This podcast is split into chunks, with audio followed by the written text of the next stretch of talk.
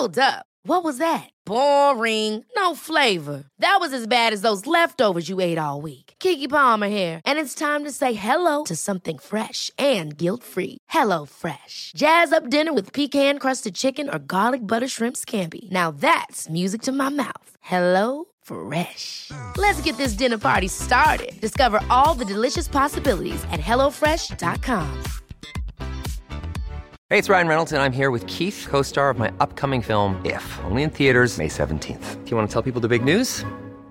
All right, I'll do it. Sign up now and you'll get unlimited for $15 a month and six months of Paramount Plus Essential Plan on us. Mintmobile.com slash switch. Upfront payment of $45 equivalent to $15 per month. Unlimited over 40 gigabytes per month. Face lower speeds. Videos at 480p. Active Mint customers by 531.24 get six months of Paramount Plus Essential Plan. Auto renews after six months. Offer ends May 31st, 2024. Separate Paramount Plus registration required. Terms and conditions apply if rated PG.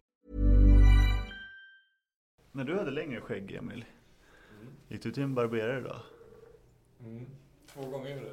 Jo, men för jag funderar på hur jag ska lägga upp mitt skägg. Jag funderar på antingen, skulle man, tror du att jag ska gå till en barberare nu, och sen, för jag vill ju ha det längre, Ja. och sen låta det växa ut i formen som jag gör hos barberaren? Ja. Jag tycker vilka jävla goda diskussioner ni har. Mm, tack. Vi sitter och pratar skägg. Vill du vara med? Kan du Alltså vara jag, med? jag känner att jag måste, jag, jag får bara lyssna. Josef har ju lagt sig till med ett eh, väldigt avancerat skägg här. Jag tyckte ett Al-Qaida, Ja. en Al-Qaida-variant. Ja, men det köper jag. Jag trodde att det skulle vara att du hade någon så här skäggfrisyr. Det är det jag ska jobba in nu. Okej. Ja,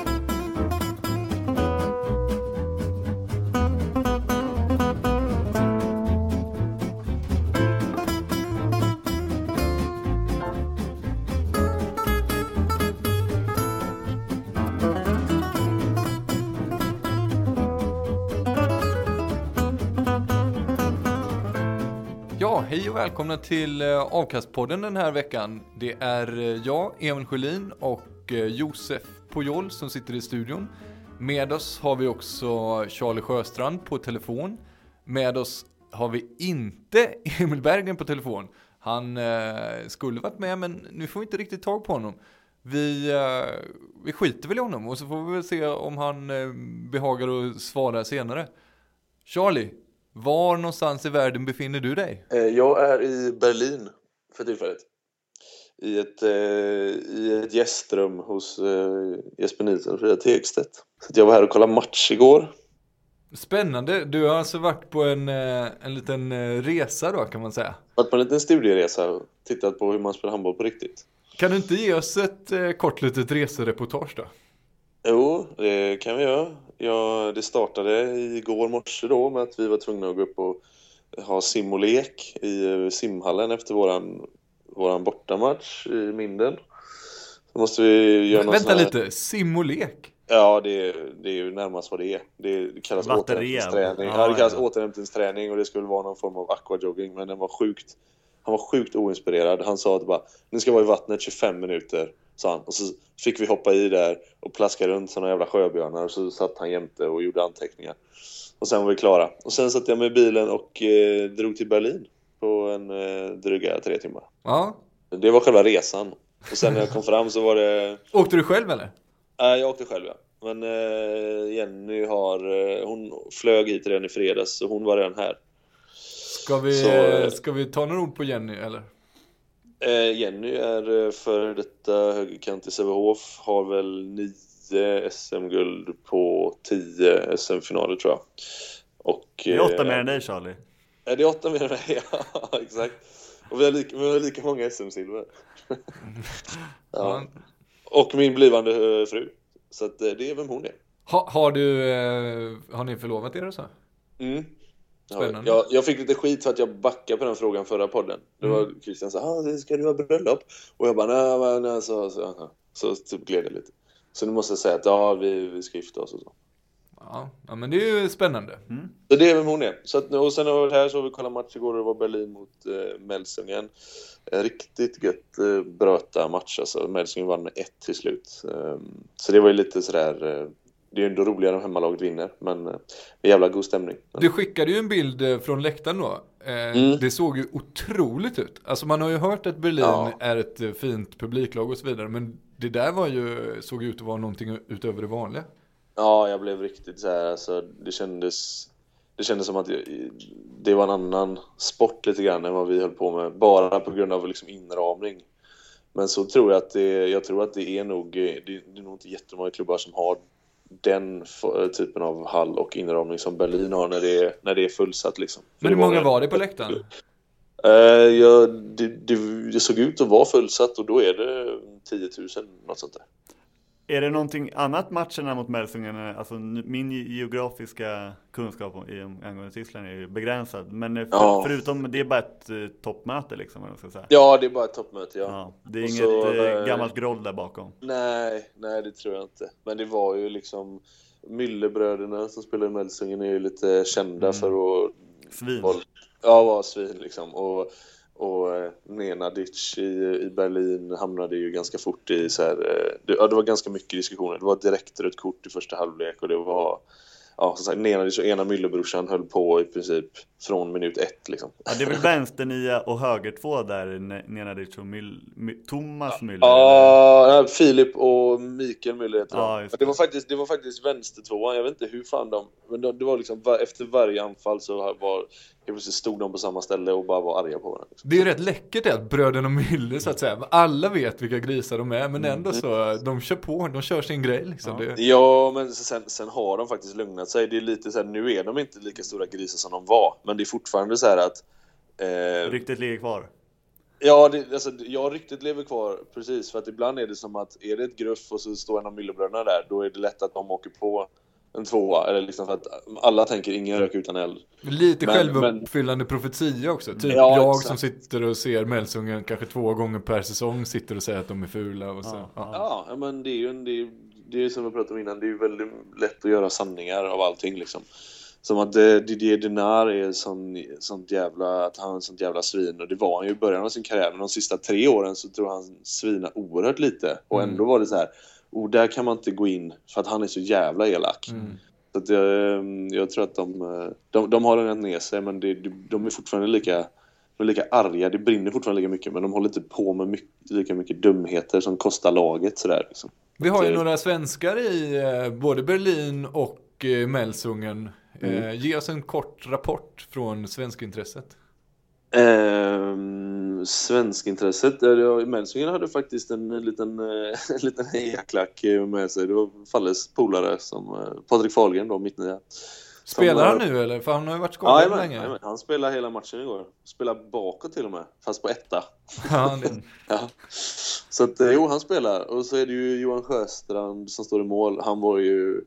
Alltså man, det ser man ju vad en, en riktigt bra målvakt kan ju göra skillnaden i vissa matcher. Och så var det verkligen. Han tog Eh, han hade typ tre straffräddningar tror jag och eh, ett par frilägesräddningar där till liksom. Plus att han, han tar ju det han ska. Så, så han, var, han, var, han är jäkligt viktig för honom. Ja, men hur ser det ut för Zacke nu när Hans Lindberg har, har kommit eh, in i laget? Jävligt intressant. Eh, han var ju lite han var ju lite nervös innan för mm. hur det skulle bli. För att det var ju liksom Bob, Bob Hanning då som är sportchef i, eh, i Berlin, eller närmast gud liksom i Berlin. Han hade, han hade ju liksom uttryckligen eh, velat ha Hans Lindberg när han hörde att han blev ledig. Och de, de skrev ett tre och ett halvt års kontrakt med honom. Och han är 34 mm. år liksom. Mm. Så att Saki kände nog lite så här: okej okay, vad fan är, vad är planen för mig nu? När du, när du gör en sån värvning och han är ju skitstor i Tyskland. Så det var, han var lite så här, tror jag, det skulle bli intressant att se hur mycket han fick spela och, och, och sådär. Men fick han faktiskt starta, Zacke. Eh, missade första läget och liksom var så här, vad fan, det här, det här borde inte gått liksom. Men eh, det kändes också som att de ville hemskt gärna att Lindberg skulle, eh, att det skulle lossna för honom. Det var så här, Lindberg hade en på fyra i första halvlek och det var ändå så här, men kom igen Hans, ta den här straffen också. Alltså de ville verkligen att, att det skulle gå bra för honom. Och så fick han spela, så fick han starta andra halvlek också. Då tänkte man, vad fan. Ehm, liksom, ja, det kändes så riggat liksom. Men eh, det slutade ändå med att eh, Zacke gick därifrån, hade gjort sex mål och var liksom så jävla nära och var skillnaden. För att de hade tagit en poäng igår faktiskt. Så att, jag tror det var jäkligt skönt för Zacke att, eh, att han kom in. Lindberg gjorde liksom en av fyra, Zacke slutade med sex på sju. Så att eh, då har, då har, han, då har han lite arbetsro för, förhoppningsvis. För att det kan ju inte vara världens... Jag kan ju tänka mig själv om eh, någon hade värvat eh, Anders Eggert på min position så hade man ju ställt lite frågor liksom. Ja, verkligen. Men det var ju väldigt skönt att han, att han markerade då. Det känns också som att han markerade lite med landslaget där också, att så bra som han var där på slutet. Mm.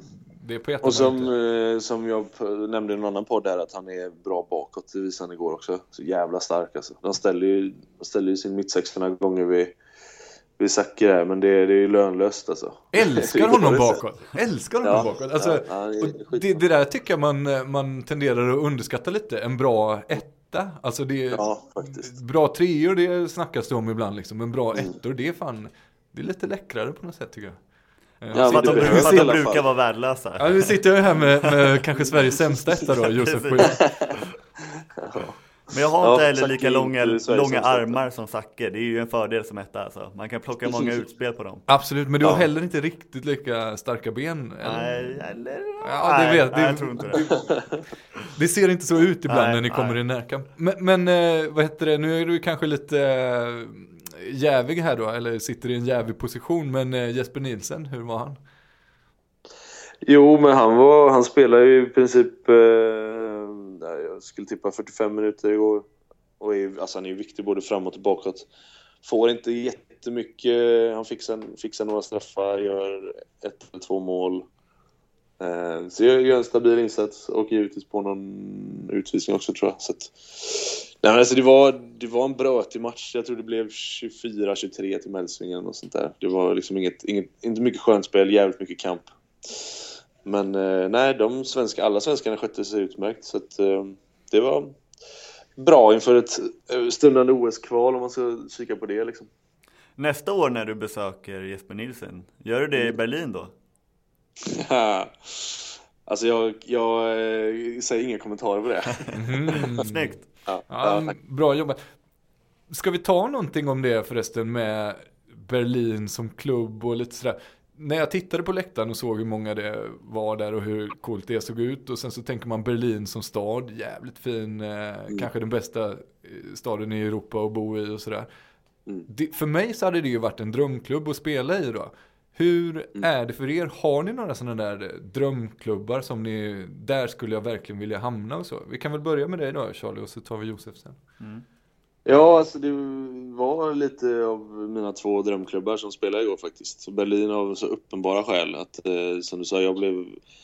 Ja, det var nästan överväldigande att sitta i den arenan liksom. Så jävla coolt. Eh, men redan innan, att bo i, bo i den staden eh, och med allt vad det innebär och, och spela. Alltså, och de är ändå ett topplag så att eh, jag har alltid känt lite att det hade varit jävligt coolt att spela i Berlin.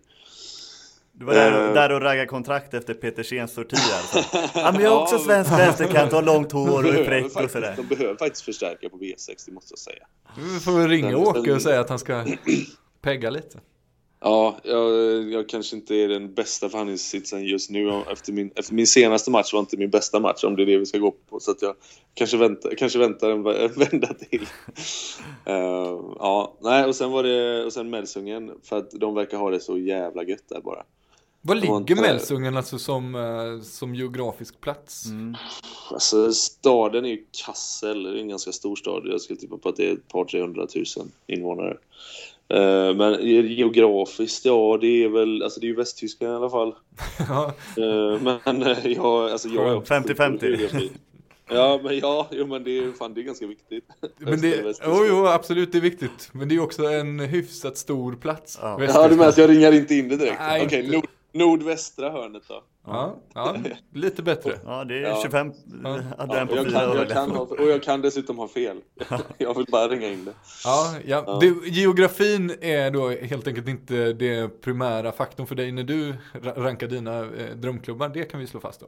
Ja, fast geografi... Det blir Deutschland über alles. Alltså, det är det viktiga. Ja, men vad fan. Jag har varit i Kassel och det verkar vara en jävligt trevlig stad också. Så mm. att, eh, det, så sett är ju Berlin är ju viktig geografiskt för att det är en så skön stad. Men inte, alltså, det är inte så att jag bryr mig om den ligger i Öst eller Västtyskland. Men det är bara Berlin verkar ju vara asmäktig. Mm. Har, har, du någon mer än de två eller ska vi nöja oss där? Nej, vi nöjer oss med dem. Ja, Okej, då går vi på Josef. Vad har du för drömklubbar? Ja, alltså det blir inte lika, jag är inte lika cool som Charlie. Och det blir så uppenbart. Jag måste ju någonstans säga Barcelona. Mm. Eh, eftersom dels, jag har ju släkt där, min pappa är därifrån. Och, eh, och jag har varit där många gånger och jag älskar staden och, och språket och sådär. Men, och sen så är det ett bra handbollslag. Däremot, Du håller väl också på Barcelona? Ja exakt, eh, både fotboll och handboll. Och, om jag skulle vara tvungen att välja basket också. Mm. Men, eh, men sen såklart, eh, handbollsintresset för gem, alltså, gemene match är väl inte så roligt. Men jag tror att man kompenserar det genom att eh, spela Final Four varje år. Mm, verkligen, där Och sen- är det ju hyfsat tryck. Ja. Och då brukar ju din namn eh, Carles Puyol också Dyker upp läktaren. Bara en sån. Men eh, sen, samtidigt ska vi inse att om det är orealistiskt för Charlie att spela i Berlin så känns eh, vägen för mig till Barcelona känns lite längre faktiskt. ja, Eh, kanske. så om man ska spela på oddsen så, så får jag nog betta på Charlie. Du kan ju göra som uh, Jobomir Vranjes gjorde då. Att vilja bo i Barcelona Ja, och men spela då i spela i Granollers. Ja, ja, det hade varit något. Ja. Det också.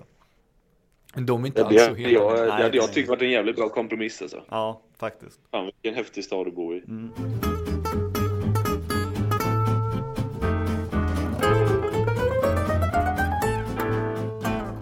Josef, du har ju också varit på en, eh, På en intressant resa. den här helgen. Eh, ska du berätta lite om Ja, eh, jo, men jag skulle ju spela match eh, igår mot eh, i Ystad mot Ystad. Mm. Eh, och eh, då var det samling klockan åtta på T-centralen eh, för att eh, ta tåget ner till, till, till Skåne då helt enkelt. Och, eh, men vi kom till, eh, till Gnesta, som ligger, det ligger strax utanför Södertälje tror jag. Alltså Gnesta, antagligen bor det ju några där, men det är ju Ja. inte så många, det är oproportionerligt många som känner till Gnesta för att det känns som att det alltid är där som tågen fuckar upp. Ja, jo men det, är- det är ju någonstans så.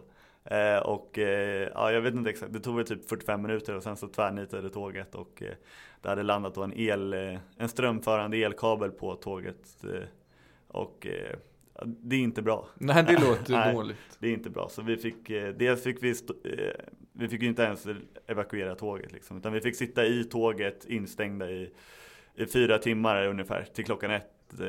Och det skulle ju komma, först skulle det då komma ett tåg och köra upp vid sidan om oss som Aha. skulle ta oss till Katrineholm där vi skulle få vänta på ett annat tåg som skulle ta oss ner till Malmö. Men, eh, men det i och med att när det, det kom ett tåg och stod där i 40 minuter men sen så insåg man att att eh, om vi går ut och får eh, 15 000 volt i oss så är inte det så bra. Så då var vi tvungna att ringa elektriker som kom dit och för att eh, se till så att det inte var någon, att inte tåget var strömförande och eh, det tog sin lilla stund och tåget som stod bredvid åkte iväg och ja, och sen så vi, jag tror att vi hade fått till klockan 12 på oss av eh, Ralf Lundberg då som är, Ah. är någon tävlingschef för Svenska handbollsförbundet.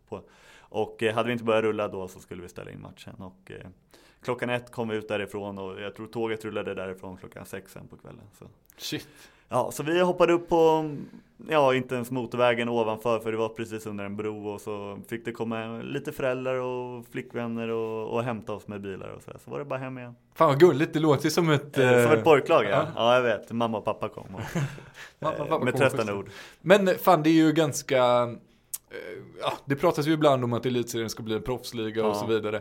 Det här ser ju inte superproffsigt ut. Nej, det gör ju inte det. Samtidigt så är det ju svårt att eh, hantera alltså, fallande elledningar. Liksom. Det känns svårt att... Eh, Ja, det är inte riktigt upp till Hammarby som förening att se Nej. till så att det inte ramlar ner el på tågen. precis. Nej, men det är ju mer, det är ju mer som, alltså, det känns inte så, jag, man ska ju ha ambitionen, den har det aldrig varit något fel på, men det kändes som att det var någonting som var taget ur luften det här. Den- När de gick ut och sa att 2015 eller 2016 så ska elitserien vara en, en proffsliga eller något sånt där var ju ambitionen. Och jag menar, det känns som att vi är längre ifrån det nu än vad vi var 2011 eller 2012 när de satte det här, den här målbilden. Liksom. Eh, och då kan du bortse från fallande elledningar men titta på fallande ekonomi i i princip varenda klubb i den här serien nu så känns det ju inte som att vi närmar oss en proffsliga direkt. Nej, verkligen inte. Det senaste i raden av exempel är ju Guif som ju vi lyfte lite att deras ekonomi inte var så bra som den har varit. Det visade sig verkligen i veckan nu då när eh, Ja, vi var ju rätt på det i alla fall för att eh, några dagar senare så gick de ju ut med då att de eh, eller kom det ut eh, att eh, de har ju bett eh, alla spelare och, och ledare också att, och anställda att gå ner 30% i lön. 30% Ja. går ner i lön, det är ju rätt mycket det. Ja, det är ju det. Det är 30%. Ja, det, det är ju 30 procent! 30 procent är 30 procent. Ja, men vad fan. Hur, hur, hur resonerar man som spelare där? Hur känner man då om klubben helt plötsligt säger ah, fan budgeten sket sig. Det är en, en tredjedel kvar på säsongen. Kan ni tänka er att gå ner 30 procent i lön? Nej men alltså det finns ju flera aspekter av det här tycker jag. Det är dels där, man kan ju se hur, ja men då, hur reagerar man på det? Alltså Skövde, de hade ju exakt samma s- sits och bad till och med om att gå ner 40% i lön.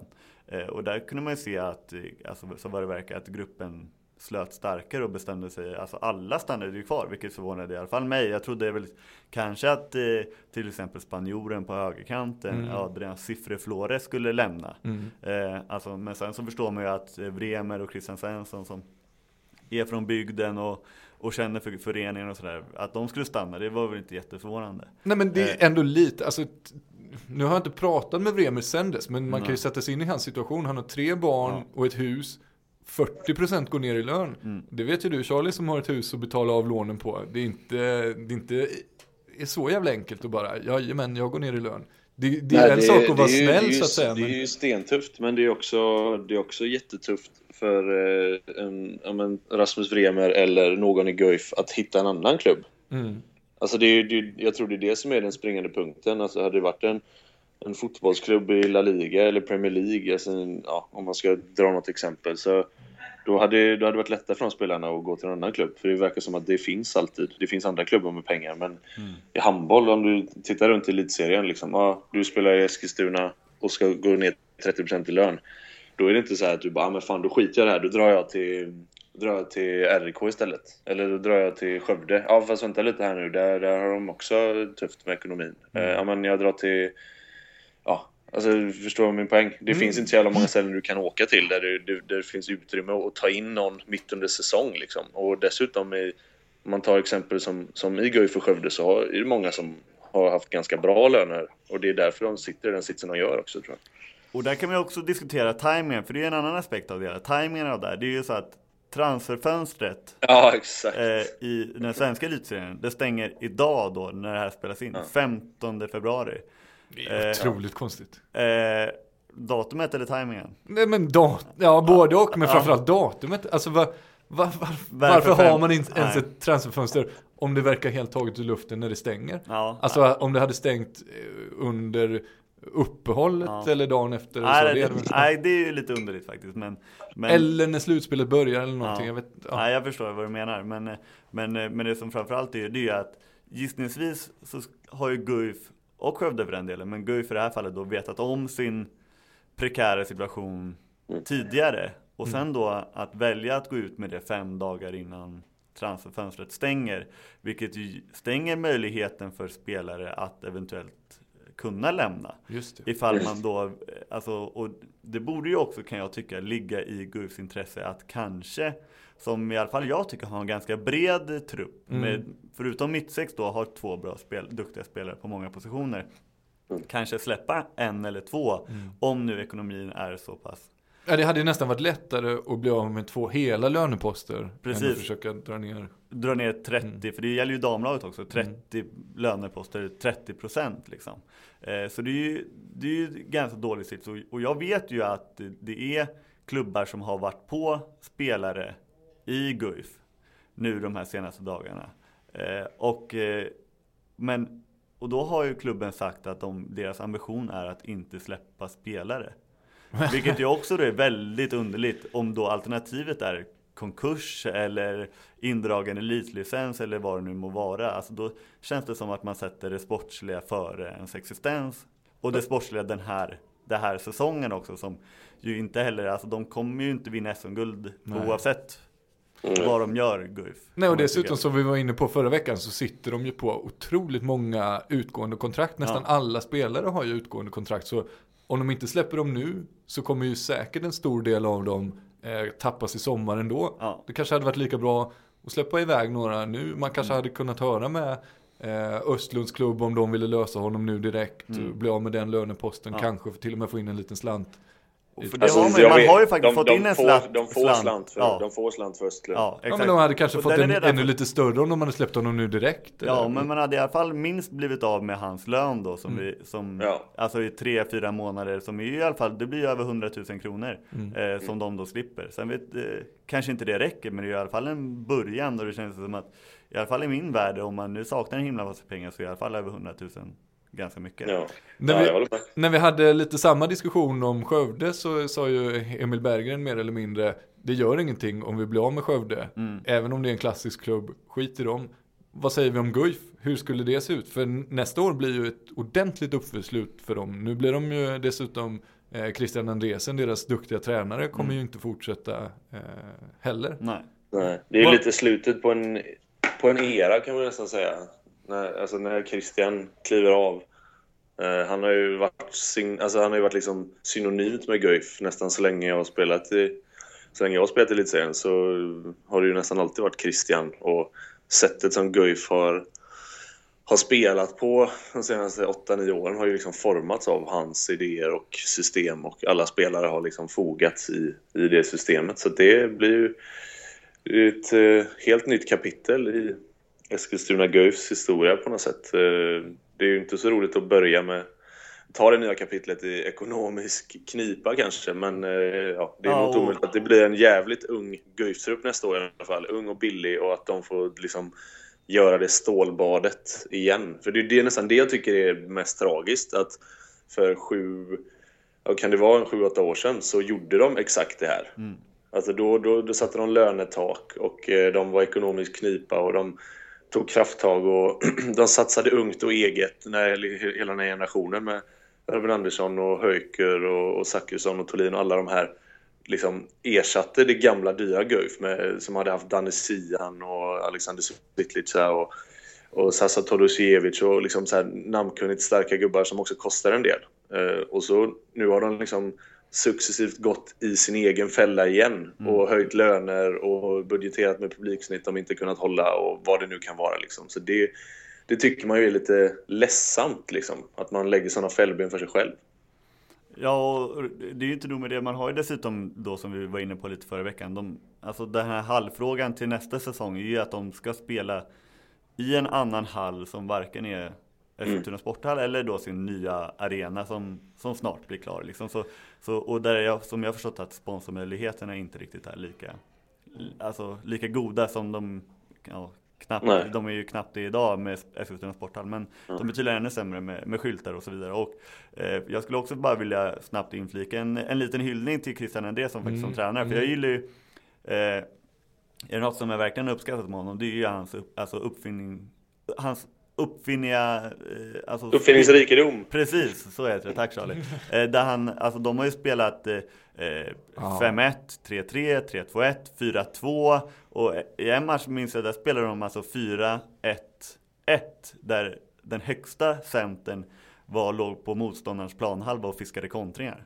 Just Och det, det väntade körde de ett tag ja, precis När de var lite såhär, en Hail Mary i slutet så ställde de en vid halva plan för En kontra. Carlén-kontring Ja, alltså alltså liksom, så, så det blir väldigt tråkigt att han inte, alltså en, en tränare som har gått bort lite från det här traditionella, bara 6-0, brötiga, liksom kämpa, utan en, en duktig tränare, så det ska bli tråkigt att, eh, att, inte, att inte han är kvar. Och, och sen då som sagt, eh, eh, att det blir verkligen ett, ett stålbad igen då för, för Guif nästa år med, med ja, ännu sämre ekonomiska förutsättningar än vad man Vad tror vi om Andreasson då? För att eh, det lät väl som i pressmeddelandet att han skulle satsa på sin civila Mm. karriär. Men så duktig som han är som tränare så misstänker jag att han kan få erbjudanden om lite eh, andra klubbar. eller? Ja, min första teori, eh, eventuellt lite långsamt, var ju att när han då sa upp sitt kontrakt var ju att han eventuellt skulle bli förbundskapten för Island nu. Ja, Eh. jag såg ett, en sån isländsk tidning. Jag försökte Precis. tyda någon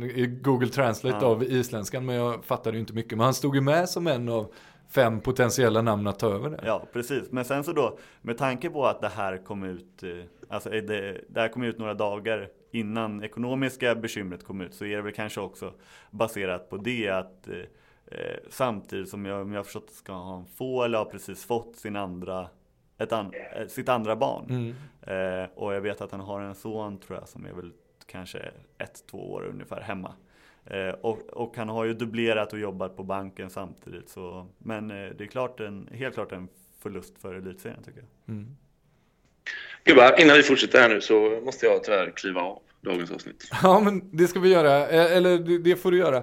Eh, Ska vi bara nämna då kort eh, eh, att klockan nu då är 11.58. Anledningen till att du måste kliva av nu och inte riktigt kan spela in ett fullt avsnitt är ju för eh, den personen som vi inte hör nu, Emil Berggren. Eh, Ja, Bergen, eh, Emil Fuck Up Berggren.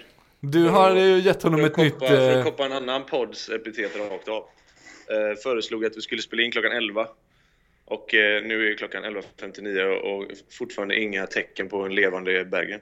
nej, det är ju lite synd, men då har vi i alla fall fått ett nytt eh, smeknamn då. Emil Fuck Up eh, Berggren. Och, Alltså jag, jag, det känns inte som vi kan ta det som ett running gag. Det är nej, en av mina, en av mina favoritpoddar, Della Sport, som har det på en av sina. Men jag tycker det, idag stämmer det ju oerhört väl in på, på uh, våran kära Emil. Jag hoppas, jag hoppas han mår bra, hoppas inte det har hänt något. nej, det får vi ju verkligen hoppas. Men han, Jag, hopp, han jag lät hoppas ju han mår mer... bra eh, och att det händer honom något litet då om han mår bra. Han, han lät ju lite deppig igår. Men, Ja. eh, men han var väl inte så deppig så att han... Nej, nej, nej för fan, det blir obehagligt här. Ja. Eh, hoppas att ni får tag på honom. Jag måste avbryta nu, jag är ledsen. Tack för att du var med Charlie och Men tack själva eh, Vi hörs, hälsa... eh, vi hörs säkert nästa vecka. Ja, Det gör vi hej, nog. Hej. Hej. Ha det gött, hej.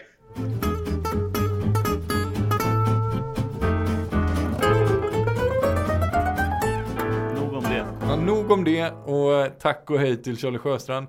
Josef och Emil kvar i studion. Vi får väl se om, eh, om vi får tag på, på Berggren eh, sen under dagen eller eftermiddagen eller så. Men en av, han, en av anledningarna till att han var lite nedstämd var ju att han eh, menade att han hade blivit bortdömd ganska rejält under deras eh, eh, match igår mot Magdeburg. Precis. Efter att ha sett dig Josef på plan så vet jag ju att du också känner dig lite bortdömd ibland av domarna. Och som av en händelse då så läste jag också en krönika i helgen på Handbollskanalen. Skriven av en, en domare, Martin Kardelin. Eh, som är inne på det lite att det är ganska ofta som spelare blir sura på domare, lagledare, publik och allt möjligt. Och hans tanke är väl också att om vi ska hålla på så här, eh, skälla på domarna i ett par tio minut. Så kommer det inte bli någon mer domare? Nej, typ. och Ja. jag lägger väl in min, min, mina egna ord här och säger att om man ska åka iväg och döma någon jävla match 15-åringar som, och få 200 spänn på fickan och bli utskälld varenda helg. Alltså ingen normal människa gör ju det. Hur fan ska vi komma åt det här Josef? Eh, ja men, eh, ja, alltså det är klart, det, det känns svårt, svårt att värja sig mot eh, dumma föräldrar eller vad man nu ska, alltså eh, idioter finns, den sista idioten är inte född eller vad man, Alltså, vad vi, man kan väl, brukar vi kan väl skicka ut en uppmaning då. Om Ja. det är några dumma föräldrar som lyssnar på den här podden. Sluta vara dumma föräldrar. Ja. men ge fan i det. Säg ingenting till domaren. Nej. Jävla föräldrar. Nej, eh, det håller jag med om. Och jag har ju sett lite sådana här, som också börjar komma lite så här planscher eller affischer runt om i olika sporthallar där man uppmanar och påminner ja, framförallt föräldrar att det är, så här, det är barn som spelar och det är oftast barn som dömer och ja, bete dig och heja på ditt lag istället för att eh, skälla på den 14-åriga domaren liksom. Nej, för man, man ska ju inte glömma det. Att även domare alltså, är ju eh, lite dåliga i början. Ja. Alltså är man 14 år och dömer sin tredje match. Alltså då är man ju som någon som spelar sin tredje handbollsmatch. Inte så jävla bra. Nej, och, och liksom och eh, det, det toppas ju inte. Jag tror inte det sitter någon herre och tar ut de bästa domarna till, eh, till en B-pojksmatch i, i någon hall i, runt om i landet. Utan det är ju det är ju han som det blir någonstans. Eh, eller hon för den delen. Mm. Eh, och då får man lite leva med det. Och det är oftast inte kanske att resultatet i den, det är ju också lätt att glömma bort att det är inte alltid resultatet för en 14-åring som är så viktigt i en handbollsmatch. Liksom. Utan det är annat man ska tänka på. Ja, verkligen.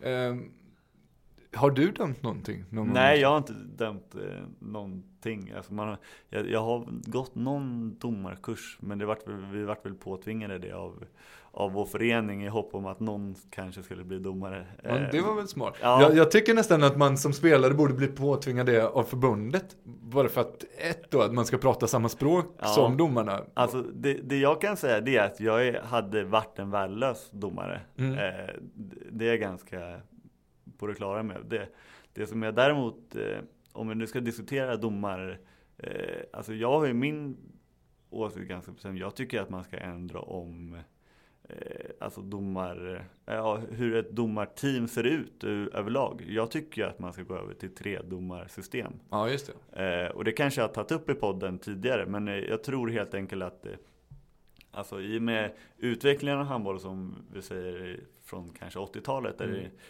där eh, alltså, farten har ju ökat ganska markant. Eh, Nu var jag visserligen inte född på 80-talet men jag har sett bilder från hur det såg ut och då kunde man ju göra mål och man hann med tre målgester och det är ju inte riktigt det här kontra och springa fram och tillbaka och flänga så det ställer ju högre krav på domarna som jag ibland tror kanske är lite för höga. Mm. Eh, Så att jag tycker att man ska ha ett tredomarsystem med en huvuddomare och två, eh, ja, ja vad ska man kalla det, ja men linjedomare framförallt då måldomare som, håller, som då är eh, håller koll. Och sen även då att eh, det är någon som ska hålla koll vid eh, Alltså en linjedomare vid sekretariatet. Ja. Eh, där man då kan hålla koll på avkast och, och så vidare och lite sådana där grejer. Ja, men det är ju en rätt smart väg att gå om man vill få en bättre situation för domarna. Alltså Mm. Ja. underlätta deras uppdrag helt enkelt. Ja exakt och att det blir att eh, du, den domaren då, huvuddomaren som då, utan han rör sig eh, visserligen ganska stillastående eh, men i, liksom, i mitten av banan och så då måldomare som håller sig ganska kring då det målet man har ansvar för. Mm. Och eh, eh, syftet, då, det som jag då eh, vill ha fram med det här är väl helt enkelt att man får kanske en, en mer konsekvent eh, ett mer konsekventa domslut där om man då har en ansvarig då dömer han efter sin linje. Mm. Egentligen oavsett vad hans linje nu är men den går att i alla fall lättare att anpassa sig till. För att eh, nu i det här tvådomarsystemet där de skiftar mål, eh, måldomare och plandomare som det då heter. Eh, då kan det ju skilja sig ganska från det ena anfallet till det Mm. andra. Sen så brukar visserligen domarpar brukar döma relativt lika. Men eh, någonstans så, så kan det ändra sig i en match för vad som fås göra och inte fås göra. Eh, Ja, men det är intressant, det skulle ju också göra det mycket mindre springande för domaren. Vilket gör att då behöver man inte fokusera på hålla sig ur vägen och springa sitt snabbaste för att vara Nej. nära situationen eller så. Man kan, Eh, Plus att det, alltså, likt spelare så, alltså trötta spelare tar sämre beslut. Mm. Det är ju ganska välkänt skulle jag vilja påstå. Jag tror att det gäller domare också. mm. Eh, sen så är det klart att de eh, springer väl inte ihjäl sig tänkte jag säga. Men, alltså det, det, men det är ju någonstans eh, ändå mer löpning än, än vad man tror. Eh, och nu, det lät ju som en pik. Men det var väl mer att, eh, alltså att eh, Ja, men det är ju såklart alltså, svårt att både springa sitt allra snabbaste några Ja. gånger upp och ner på plan och samtidigt då se allting och döma rätt. Och, och kanske till och med behöva vara lite pedagogisk. Ja, precis. Och det är ju inte heller helt konstigt att kanske att en i en eh, snabb eh, kontring av en, av en vänsterkant att kanske inte då eh, För jag vet att jag i matcher där jag har spelat att i en, kan minnas en kontring där en en kant sprang på singelkontring och, och trampade över ganska eh, ordentligt. Men, Mm. men domaren, alltså det är ju inte konstigt att kanten är snabbare än vad domaren är. Så han hamnade lite bakifrån då och, och såg inte trampet helt enkelt. Nej, och det är Eh. ju smart för kanten kommer ju alltid vara snabbare än domaren. Ja. Och därför så kanske man måste ha en domare som, redan, är, står där. redan är där nere och kanske även om han inte behöver stå och hänga vid stolpen med bollen i anfall men så kan han i alla fall flytta sig upp mot kanske nio meter och sen alltså utgå därifrån och sen då när det kommer till anfall så flyttar han ner, ner till eh, mot eh, Ja, mot sin position. Mm. Eh, det som däremot som jag har tänkt på, för jag har försökt, jag har reflekterat en del över det här och lite för och nackdelar. Det är ju dock att eh, som domare, om man nu, alltså om man skulle stå som eh, då måldomare medan andra laget har anfall Mm. och du skulle stå kvar och hänga vid, vid Bajenklacken under alltså, Det är lite mer utsatt situation sett från supporter när det gäller nu vad man ska få höra och inte höra. Jo, men det är Eh. sant. Men det är, väl lite som om man nu ska göra den parallellen till Bajenklackar Ja. och eh, alltså i fotbollen. Linjedomaren får ju stå, i synnerhet Bajen då som har sin eh, klack på långsidan. Ja, ja exakt. Får ju stå där i 90 minuter. Ja. Så- Och brukar klara det ganska bra. Ja. Ja. Så det, men eh, Får det, stå med det är ändå någon mot. slags eh, miljö. Jag vet inte om miljöombudsmannen hade tyckt om det kanske. Nej, men ska vi, ska vi kanske skicka, för det här är ju ett ganska stringent och genomtänkt system, det hör jag ju. Ska vi typ skicka ut det som en öppen fråga, domarna som lyssnar på den här podden? Ja, eller gemene man som lyssnar, som, Mm. som har åsikter. Kan Mm. vi, för jag, jag har min relativt bestämda åsikt, men jag är också öppen för förslag. Jag har aldrig riktigt tänkt på det som ett system, men jag tycker när du säger att eh, det finns en hel del i det.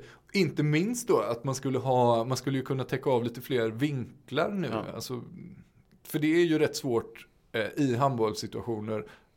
De ser ju jävligt olika ut beroende på vilket perspektiv man har. Ja. Står man vid sidan av en situation, bakom en situation eller framför den så ser de ju Ja. jävligt olika ut. Och det skulle också med den här då, eh, han är ganska ny i, mitt, i min tes, den här då som är vid mittplan, skulle ju också ta bort det här som det har varit lite diskussion kring med gubbarna vid bordet eller vad man ska säga, som har, alltså delegaterna som har gått in och tagit lite, lite domslut och sådär som man inte riktigt vet att är de domare eller inte inte domare, men de har en pipa och går in och alltså, avgjorde en match för, Mm, i slutspel mellan Lugo och Drott för några år sedan och sådär. Så, eh, vi, vi skickar väl ut den passningen till alla som har en åsikt och gärna eh, kritiska åsikter mot min, alltså, för nu sitter vi här och Ja, det tycker, det- tycker likadant. Ja, det är lätt att sitta och klappa varandra på axeln här och Precis, tänka att det här så är ett... säg gärna emot. Ja, Eh, antagligen så finns det ju bra motargument. Annars Precis. hade väl det här systemet nästan implicerats för länge sedan. Ja, kan man. kanske, kanske. Men det är i alla fall en, eh, en teori. För jag, jag får ju faktiskt ofta, det ska jag säga, jag får ju ofta skit för att jag tycker mycket om, om domarna och, och folk tycker att jag har en,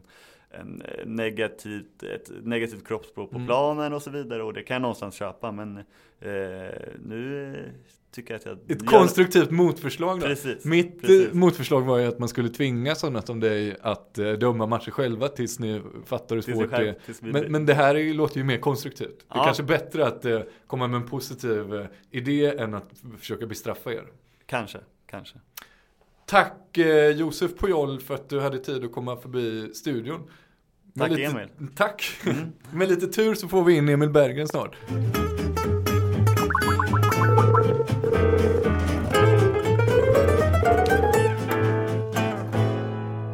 Tjena! Emil Berggren, eller Emil Fuck Up Berggren som eh, Charlie Sjöstrand kallar dig. Mm, Välkommen till podden. mm, tack.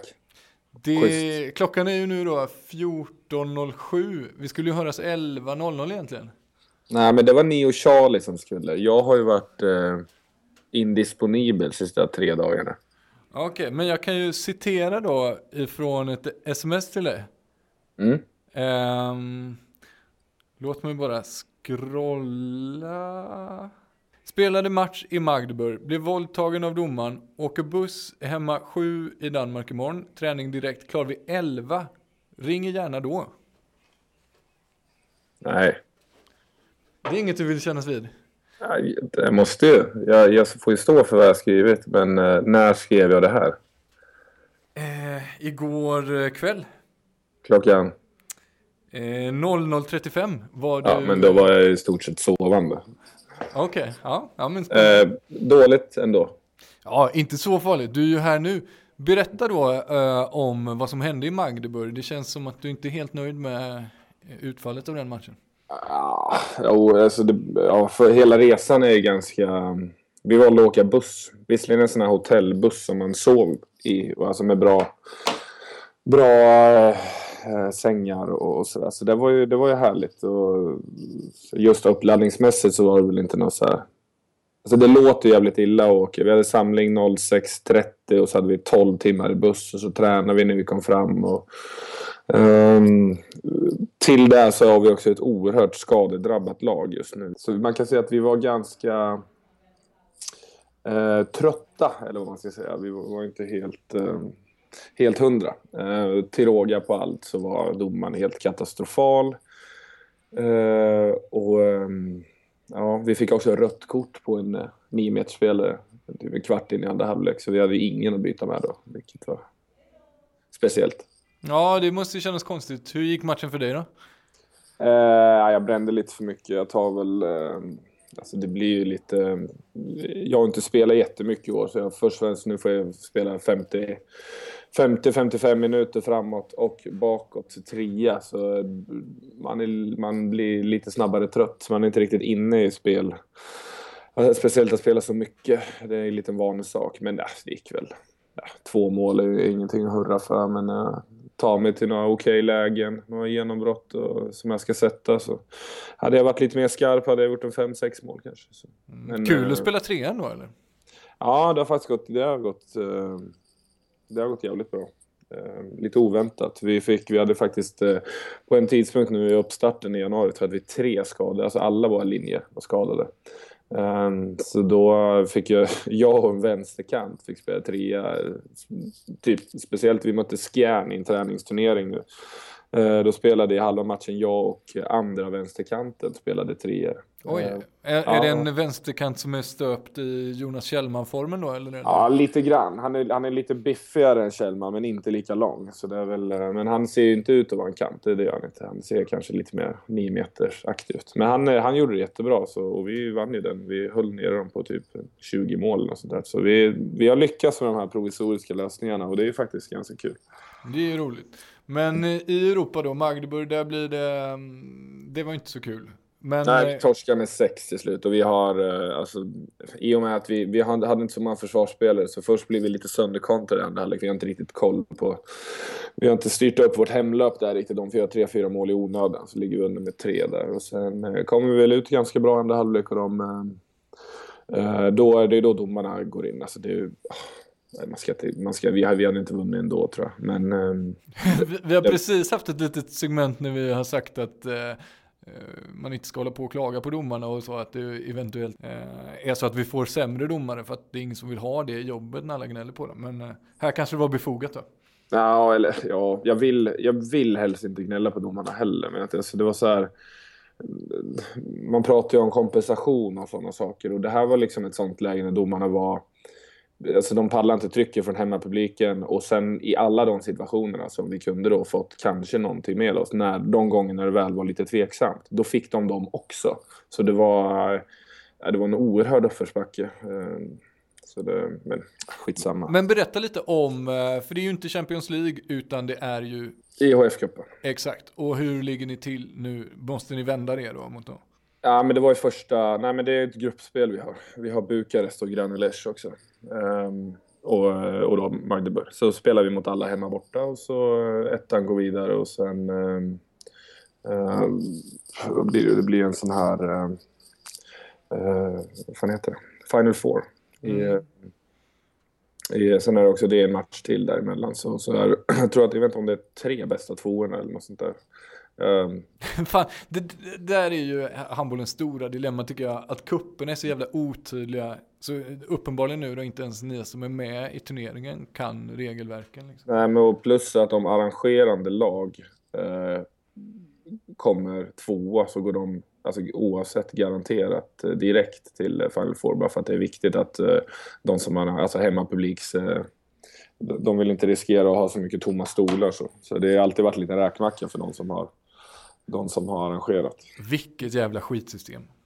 Ja, egentligen. Men det, handbollen är inte så stor och pengar är väl ännu viktigare i sådana situationer när... Ja, kanske, men samtidigt så måste ju tydligheten, alltså det kan ju inte bli, man kan ju inte stoppa in pengar i något eh, som är så pass otydligt föreställer jag mig.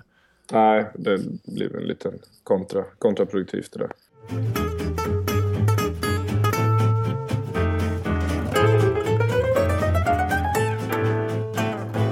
Ni har ju då antagligen kallat mig för olika saker eftersom att jag inte har eh, det ska bli, jag är spänd på att lyssna på avsnittet för jag kan tänka mig att det är en del böter som kommer delas ut. Ja men det är ju egentligen bara Charlie som kallar dig för eh, Emil Fuck Up eh, Berggren och det ska mm. jag väl säga att det är väldigt mycket jag som peggar upp för den. Så det kan nog hända att jag också ryker på en böter där. Eh, ja, ja, så länge pengar kommer in och vi kan ha en lite rolig, rolig eh, bankett där så, så är jag glad. Det, då tar jag den för laget.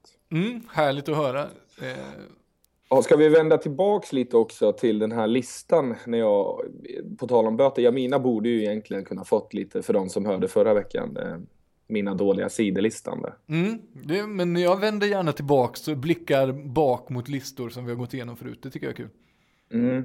Ja, men jag fick ju lite där, eh, jag fick ju en del eh, skit. Just kanske då också en sån här, jag, jag lät ju inte helt organisatorisk i den. Och det, det Nej. får, nej, och det, nu kom ju det direkt då att jag inte... Ja, hade det varit så att eh, Jamina hade fått, eh, om vi hade satt upp henne på böter för att hon hade sålt ut dig för att du var dålig organisatoriskt så hade vi ju dragit tillbaks de böterna nu för det visade ju sig vara en sanning. Mm. Ja. Ja, nej men då vill jag vill bara, jag vill bara, det här kommer att låta kul, eller sjukt. Jag vill bara, jag vill bara, jag, vill, jag har gjort en egen liten spontan lista här. Saker jag är ganska bra på. Mm. Eh, och jag, jag gör bara två punkter. För det är några saker som jag alltid säger till Jamina att eh, det här är jag jävligt bra på. Det, och det, det, min bästa sak, det är att när vi handlar eh, så packar jag alltid grejerna. Alltså, oh, alltså du, du anar inte vilken... Det är, mycket, det är många som inte vanliga människor tror jag tänker på. Nej, du menar att du packar då väldigt, väldigt bra? Jag är en savant inom eh, packa varor-området. Ja, för nu då representerar jag nog eh, den vanliga människan här. Jag tänker att man tar grejerna och stoppar ner i påsen och sen går man hem. Ja, men det vanliga som vanliga människor, folk tänker inte på att det är en vetenskap där. Givetvis så lite, de lite tyngre, större grejerna först så att man möjligtvis kan ställa ner påsen eller... Oj, eller, till och med det tycker så jag är överkurs. Ja, nej men så att ja, men, du lägger ju inte ägg längst ner till exempel. Du tänker ju lite på vad som läng- de lite skörare sakerna ligger ju oftast längst upp. Eh, det tror jag är eh, eh, vardagspackaren 1.0 eh, kittet. Det, Okej. det tror jag alla kan. Men det du också har då är ju att eh, tillkomlighet sen när det ska in i kylskåpet. eh, steg två. Där, där har du också en, och sen då, ofta tar jag två påsar för att det är mycket bättre att bära i två, två händer. Eh, lite oavsett hur mycket du, ehm, om det är en normal handling. Okej, Och så tumregeln alltid två. Ja, men du hade kanske klarat det, men ändå tar jag två bara för att det ska liksom vara jämvikt och det är bättre för ryggen och sådana saker. Så man, där har vi också en, en eh, anatomisk eh, del av det. Två, två. Och då ska man också packa jämvikt, så det blir också nästa grej, en avvägning som man gör. Kör du papper eller plast då på påsen? Nej, plast. Mm. Eh, ja. Ja, Jag vet inte varför, men jag kör plast. Där har du, du hör ju. Ja, det, det låter otroligt. Jag skulle vilja gå någon kurs eller så. Och nästa är liksom faktiskt lite, för det blir lite, det där bandet kommer ju, det är nästan som en liten lek. Man måste ju skynda sig också, man måste vara snabb. Eh, där är min nummer, nummer ett på listan, eller två, eller oavsett vad, vad man rankar som bäst här. Oerhört när, bra närvaro i stressade situationer. Här. Ja. Eh, Och eh, det som du lyfter upp då som ett exempel på en stressad situation, det är att du står och det kommer matvaror som du ska packa ner i en påse. Exakt. Ja. Jag har också ett, ett senare exempel som, som faktiskt kan kanske liknas vid en lik, liten anekdot. Men, men ehm, ehm, generellt, eh, om, om, din, ehm, om, om, om någon svimmar eller om någon ehm, gör illa sig eller någonting, då tror jag att jag är bra att ha, då har ni tur om jag närvarar. Okej, du är bra på HLR och den biten. Mm, jag har ordning och reda på. Jag följer ofta de här protokollen som man alltid vill, eh, vill kunna i, Ja. in case of emergency. Är du sån som när man kommer till hotell och så kollar då brandföreskrifterna också då direkt så att du vet? Nej, men sånt, de, sånt är så oerhört standard. Men jag har ju jag har alltid lite, men det tror jag är en, bara en liten säkerhetsgrej. Eh, Koll på nödutgångar och sånt tror jag nog alltid att jag, jag sitter och småkollar lite. Och, Ja men så du, du har en del brister då i din personlighet, det har ju Jamina och verkligheten utvisat då. Ja. Eh, Men sen har du då två grejer som du är bra på. Du är hy- hyfsat, nej du, du är världsklass på att stoppa i mat i plastpåsar. Och sen två då, du är duktig i nödsituationer. Mm. Har du Ja, något det- slags exempel på det? För att man vill ju inte vara den som är Eh. kritisk, men har du hamnat i någon situation där du känner att du har levererat? jag, då ska jag här... ehm, ehm, det här är också bra, för det är handbollsrelaterat. Mm. Eh, Tyskland vann ju EM här nu. Mm. Eh, mittblocket eh, Pekeler och eh, Finn Lemke. Yes. Kommer du ihåg dem? Jajamän. Ja. Stora som hus. ja, precis. Eh, Pekeler har spelat i Bergischer. Mhm. Dock inte när jag var där. Nej. Men han bodde bara några, ja, 50 meter från mig. Ehm, I samma hus eh, som min tyska lärarinna. Jaha. Så hans föräldrar blev väldigt bra vänner med dem. Eh, mycket trevligt. De var också fans i, klubben. Så att de var handbollsintresserade. Så, så, det var väl, så när de kom och hälsade på så hade de ofta gemensamma middagar och sådär. Så var det då en match. Vi mötte Lemgo eh, hemma. Och han spelade på den här tidpunkten i Lemgo. Så att hans föräldrar tänkte att nu åker vi till Bergischerland och kollar på den här matchen. Eh, och så kan vi då förena nytta med nöje och så har vi en liten middag med de här eh, eh, Elke och Armin hette de. Eh, Bra tyst. namn. Ja, men i alla fall så eh, går de ut och äter på kvällen och ehm, jag och min pappa som har rest ner och kollar matchen och eh, hänger lite med mig. Vi, eh, vi hamnar på samma restaurang som dem. Inte med dem, men samma. Pappa får ett bra span faktiskt över. Vi sitter typ bara så här vägg till vägg, alltså över, över rummet. Så säger han så här, han ser inte helt hundra ut, pappan där. Eh, han har druckit lite vin, inte fulldruckit, men han har druckit några glas vin. Och senare så visar det sig att eh, han tar några hjärtmediciner eh, Okej. som är lite, ehm, eh, inte helt eh, kompatibla med alkoholen där, uppenbarligen. Nej. Nej, så han, han typ håller på att nicka till lite och, och de på bordet reagerar inte riktigt på det. Och farsan, eh, lite house-aktigt, eh, höjer ett varningsfinger. Är, är pappa sjukvårds... eh, Nej, inte alls. Så det var här blev jag lite imponerad av honom faktiskt. Han sa du, det där, han ser inte helt... Eh, Bara bra, ett bra öga. Ja, ett bra öga. Och sen då från ingenstans så faller han bara ihop, eh, den här gubben då. Och det blir ju givetvis eh, kaos där inne.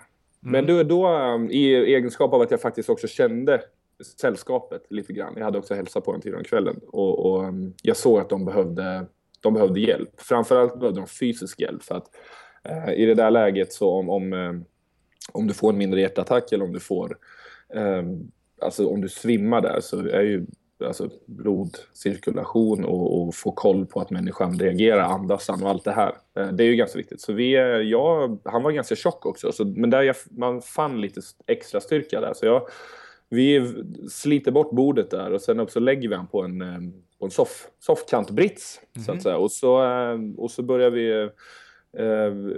Vi har någon variant av franskt asylläge. Sitsen kan inte riktigt erbjuda det här superutrymmet. Så, men vi är eh, främst, ja, eh, ja håller, håller ju igång han där och liksom försöker, eh, alltså inte hjärt och lungräddning någonting, men vi, vi ser till att han andas och kollar puls hela tiden och, och hon är ju helt hysterisk, frun där och det här sällskapet, lärarinnan där, de var inte till mycket hjälp heller. De var också väldigt eh, kaosartade och, och sådär. Och, och sen när allting är färdigt och ambulanserna kommer efter typ 10 minuter, då han hade fortfarande inte va- vaknat upp då. Men ehm, då märker jag bara, han har ju liksom kissat på sig. Han har ju släppt alla kropps... Han, är, han har varit helt borta liksom.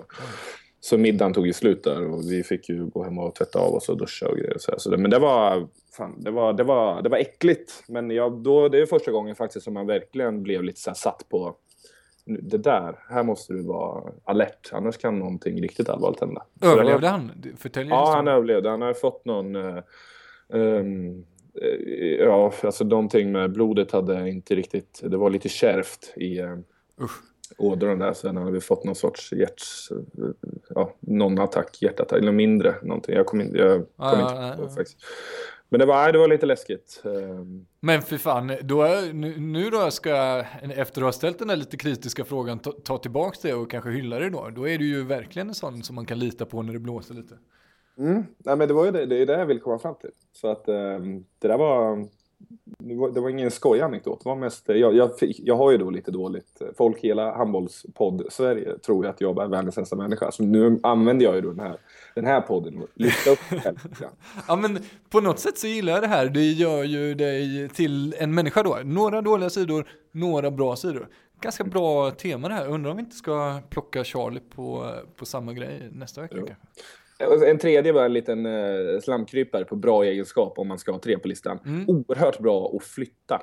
Jaha, Ja, alltså an, speciellt andra människor. det tänker man ju annars då om, om du nu är så dålig på det organisatoriska. För jag tänker att en flytt mycket hänger ihop med det. Men Ja, men jag är mycket så. Jag kan faktiskt också ta arbetsledarrollen, men jag är som bäst i den här bara, du har ett rum med massa saker och de ska bara ner till en lastbil. Och jag bara, jag, då går jag bara på, ingen topphastighet, men jag går på en jämn, liksom en traktor kan jag tänka mig. En gnetare liksom. Mm, precis. Så där, eh, jag kan till och med erbjuda mig att hjälpa någon att flytta då för att, för att kompensera då den dåliga förra podden, att jag är en dålig människa. Så nu, jag är bra, jag erbjuder en, en flytthjälp. Ja men det är kanon. November eh, har jag en flytt nämligen. Då, då, då ska jag flytta hela min lägenhet. Då kan du gärna komma upp till Ja, Stockholm. det är, ja, det är först till kvarn. Ja men det, jag måste ju ha varit först nu.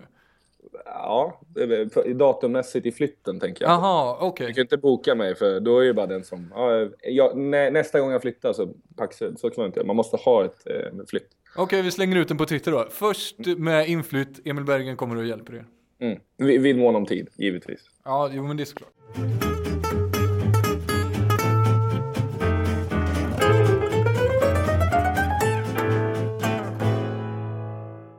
Ska vi inte prata om Guif?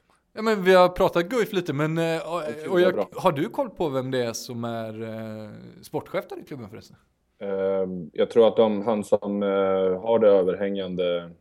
Han som kallas lite i, i på onda tungor, gudfadern Andres Kristiansson, pappan till Christian Andresson. Mhm.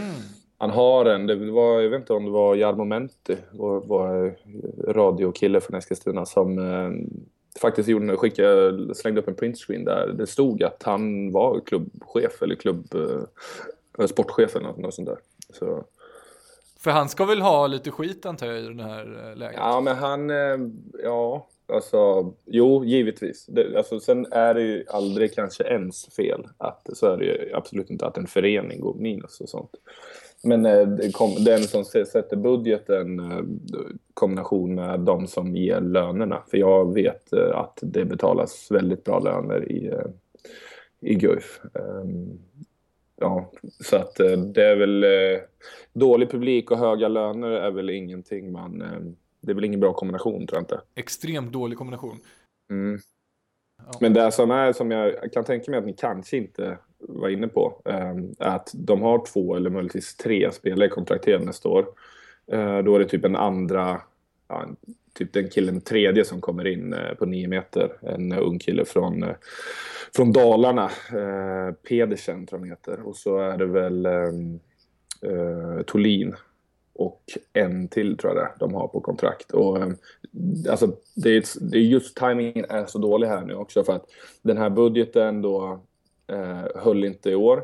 Och nästa år vet de inte ens vad, de kan räkna med i och med att de flyttar arena. De får inte spela i Eskilstuna sporthall eh, och ska spela i Skjulsta. Eh, och där vet jag inte ens nu och jag tror inte de vet heller vilken publikkapacitet de ens kommer kunna få. Förlåt, Skjulsta, vad fan, för oss som inte är Eskilstuna-bördiga, vad är det?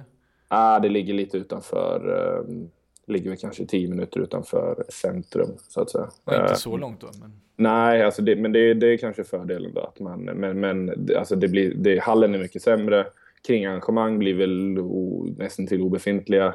Eh, det är svårare att ta sig dit. Och, och sen, eh, det blir inte själv, själva, det finns inte så mycket charm där. Man hade hoppats på att gå in i den eh, säsongen med lite buffert. Ja, och för de har ju då, som folk kanske förstår, att de spelar, de, de, river den gamla hallen och, och så ska det komma en ny. Eh, och tajmingen för den nya hallen blir också så här. Alltså de har inga spelare nu, de har dolt med pengar. Vilka vill gå dit? Eh, och förra gången de hade dolt med pengar, 2004, 2005 där någonstans. Eh, eh, då hade de ändå en 85, 86, 87, 88, 89. Alltså en kull på 5-6 år. Där det kom spelare varje år. Alltså 86orna kom tvåa i ISM. 85orna hade, de kom inte till ISM-finalspel, men de hade många bra spelare ändå. Eh, som fick spela i A-laget sen. Eh, och så, ja, 86orna tvåa i och 87orna vann. 88orna fick upp eh, eh, Robin Andersson bland annat. Eh, och två till tror jag. Och sen eh, eh, 89orna Tobias Arem. Eh, 90orna fick de ju, Eh, jag vad hade de, två, en, en linje, en höger nia. Eh, ja, möjligtvis någon mer. Eh, en målvakt. Ehm, så att de har plockat från den här kullen. Och nu, vad jag har förstått, och jag har inte lika bra koll längre på ungdomshandboll så, men vad jag har förstått så är det en eller två spelare som, ehm, som kan komma och fylla, alltså nu. Så att situationen i Eskilstuna nu är även om man klarar ekonomi nu, så laget man kommer ställa banan nästa år, eh, intäkter från publik och alltså sponsorer, eh, alltså de ska överleva nästa år. För, Och jag undrar vem fan som vill ha det tränaruppdraget med, med de premisserna. Nej, precis. Men det blir ju, de kommer antagligen inte kunna få leta på översta hyllan då, så att säga, av tränare. eh, Om man nu ens, eh, om man kallar det så. Men, men eh, det, alltså det blir ett... Det blir ett jävla knösslande där kan jag säga. Det ska pusslas och det ska... Mm, alltså fördelen blir ju att förväntningarna sänks ju något oerhört. Eh, så det kan ju alltid vara något som man sitter något positivt. Men, men man ska klara den... Eh, man ska klara av. Man ska klara sig kvar utan och kanske inte kvala heller. Det blir nog ganska mycket press på ett ungt lag nästa år. Och, ja, det, Du- jag är spänd. Du gick ju ganska hårt åt eh, Skövde när, vi, eh, när du nästan sa att det spelar ingen roll om de åker ur eller inte. Vad tycker vi om att ett annat klassiskt lag som Guif är på väg in i en eh, svår fas?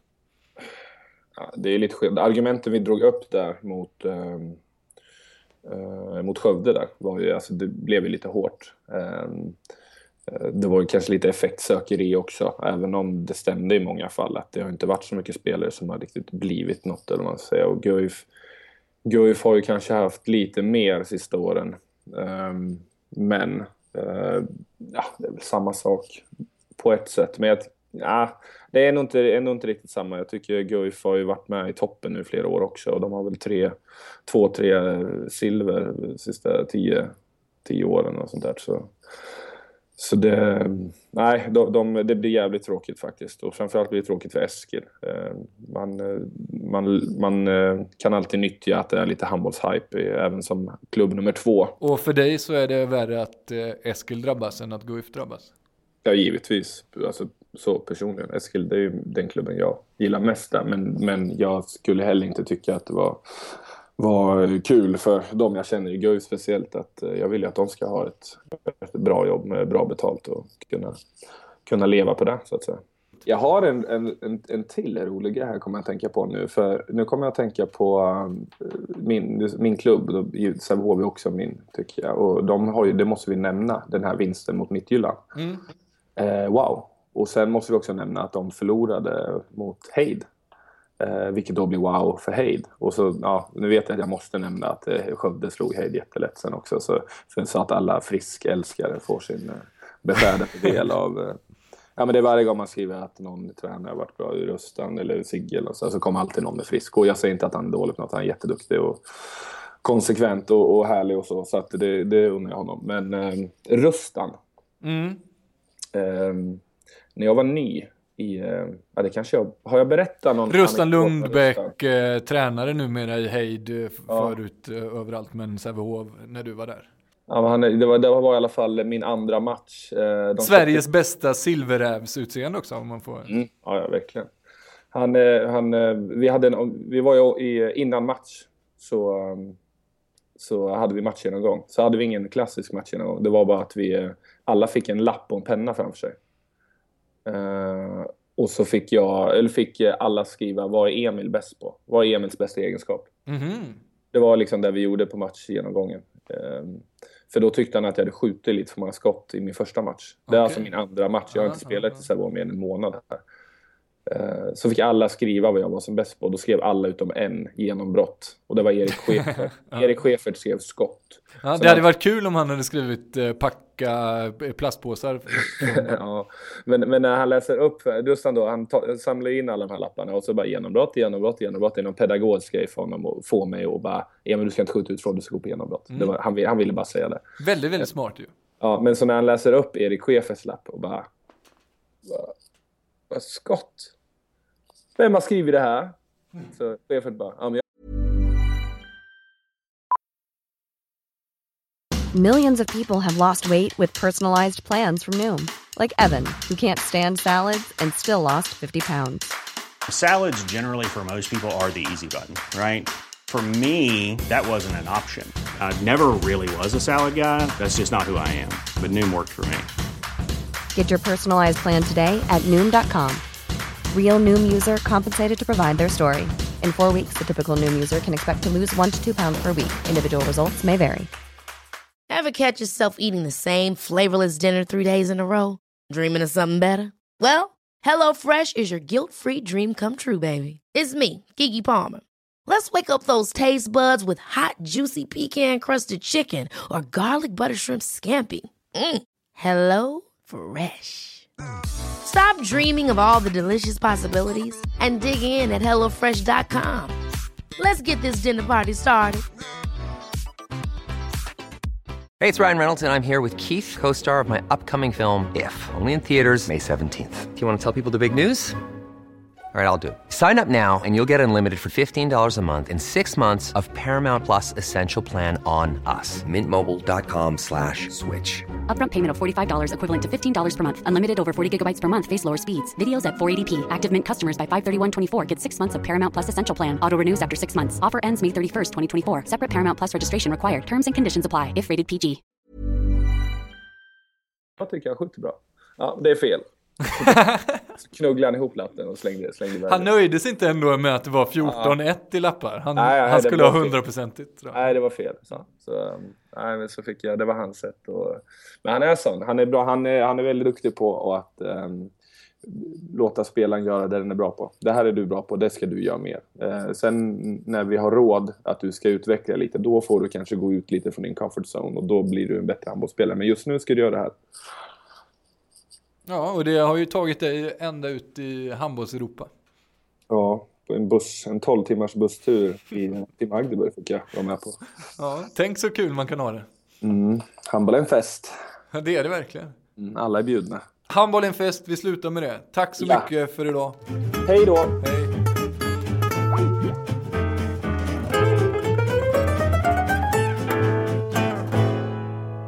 Kära lyssnare, det var allt för den här veckan. Ni når väl oss enklast på sociala medier på Facebook eller Twitter. Där kan ni ju passa på då att eh, hylla eller kritisera eller försöka utveckla Josef Pujols eh, fyrdomarsystem. Eller så kan ni ju då använda den för att boka in en flytt med Emil Berggren. Eh, tack för den här veckan och glöm inte bort vår sponsor iPlay. De är ju ute med en app, ladda ner den och bli en del av eh, Humbles handbolls-communityt.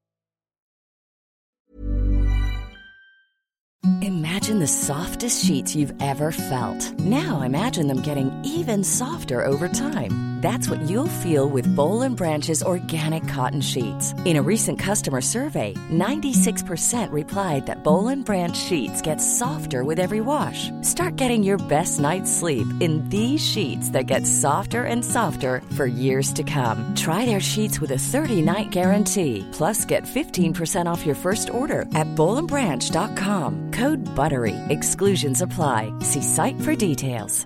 Ever catch yourself eating the same flavorless dinner three days in a row? Dreaming of something better? Well, HelloFresh is your guilt-free dream come true, baby. It's me, Kiki Palmer. Let's wake up those taste buds with hot, juicy pecan-crusted chicken or garlic butter shrimp scampi. Mm. Hello Fresh. Stop dreaming of all the delicious possibilities and dig in at HelloFresh.com. Let's get this dinner party started.